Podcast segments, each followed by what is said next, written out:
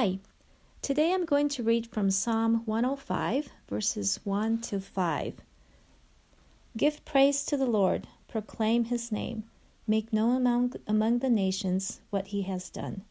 Sing to him, sing praise to him, tell of all his wonderful acts. Glory in his holy name, let the hearts of those who seek the Lord rejoice. Look to the Lord and his strength, seek his face always. Remember the wonders he has done, his miracles, and the judgments he pronounced. Today I am thankful for the great works God has done in my life. God is at work always in big ways and small ways.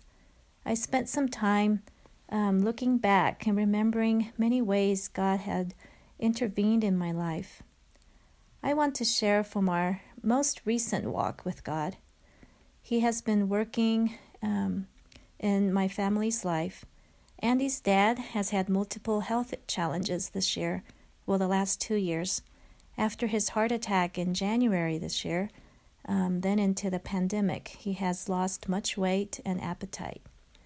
Seemed as though um, his well being was declining in front of our eyes. After the summer, he stopped eating. Doctor found growth in the pancreas and the liver was not functioning well. They suspected cancer. That was really bad news for us, possibly a spread to the liver. So then um, he went through a few biopsies. He went through a possible stage 4 pancreatic cancer, then to no cancer then to cancer in the liver, to no cancer, then a small cancer found in the pancreas, to now uncertain about that cancer itself. What an emotional roller coaster for all of us, especially Grandpa. As of today, we don't have a treatment yet. The hardest part of all of this is not knowing.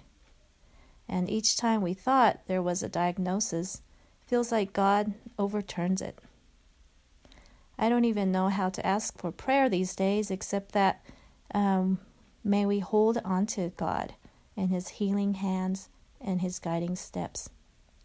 I am thankful through all of this for all of His work in Grandpa's body, and I'm thankful that we are um, that we can trust in His mighty plans. So let's spend some time today to remember and also to thank God for the wonderful work He has done in our lives.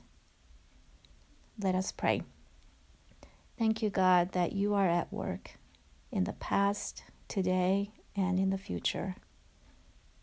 Let us spend some time uh, remembering, thanking you uh, for your presence in our lives and the many loving touch that you have left um, in our lives as well. In Jesus' name, amen.